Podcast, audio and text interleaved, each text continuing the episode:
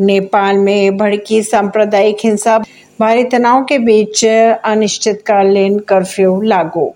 नेपाल में सांप्रदायिक हिंसा भड़क चुकी है। मुख्य जिलाधिकारी के अनुसार हिंसा और पत्थरबाजी को देखते हुए आम लोगों की सुरक्षा के मद्देनजर कर्फ्यू लगाया गया। पिछले कुछ महीनों में नेपाल के अंदर सांप्रदायिक हिंसा में काफ़ी तेज़ी देखी गई। भारत के पड़ोसी देश नेपाल की अगर बात करें तो वहाँ पर सांप्रदायिक हिंसा भड़क चुकी है।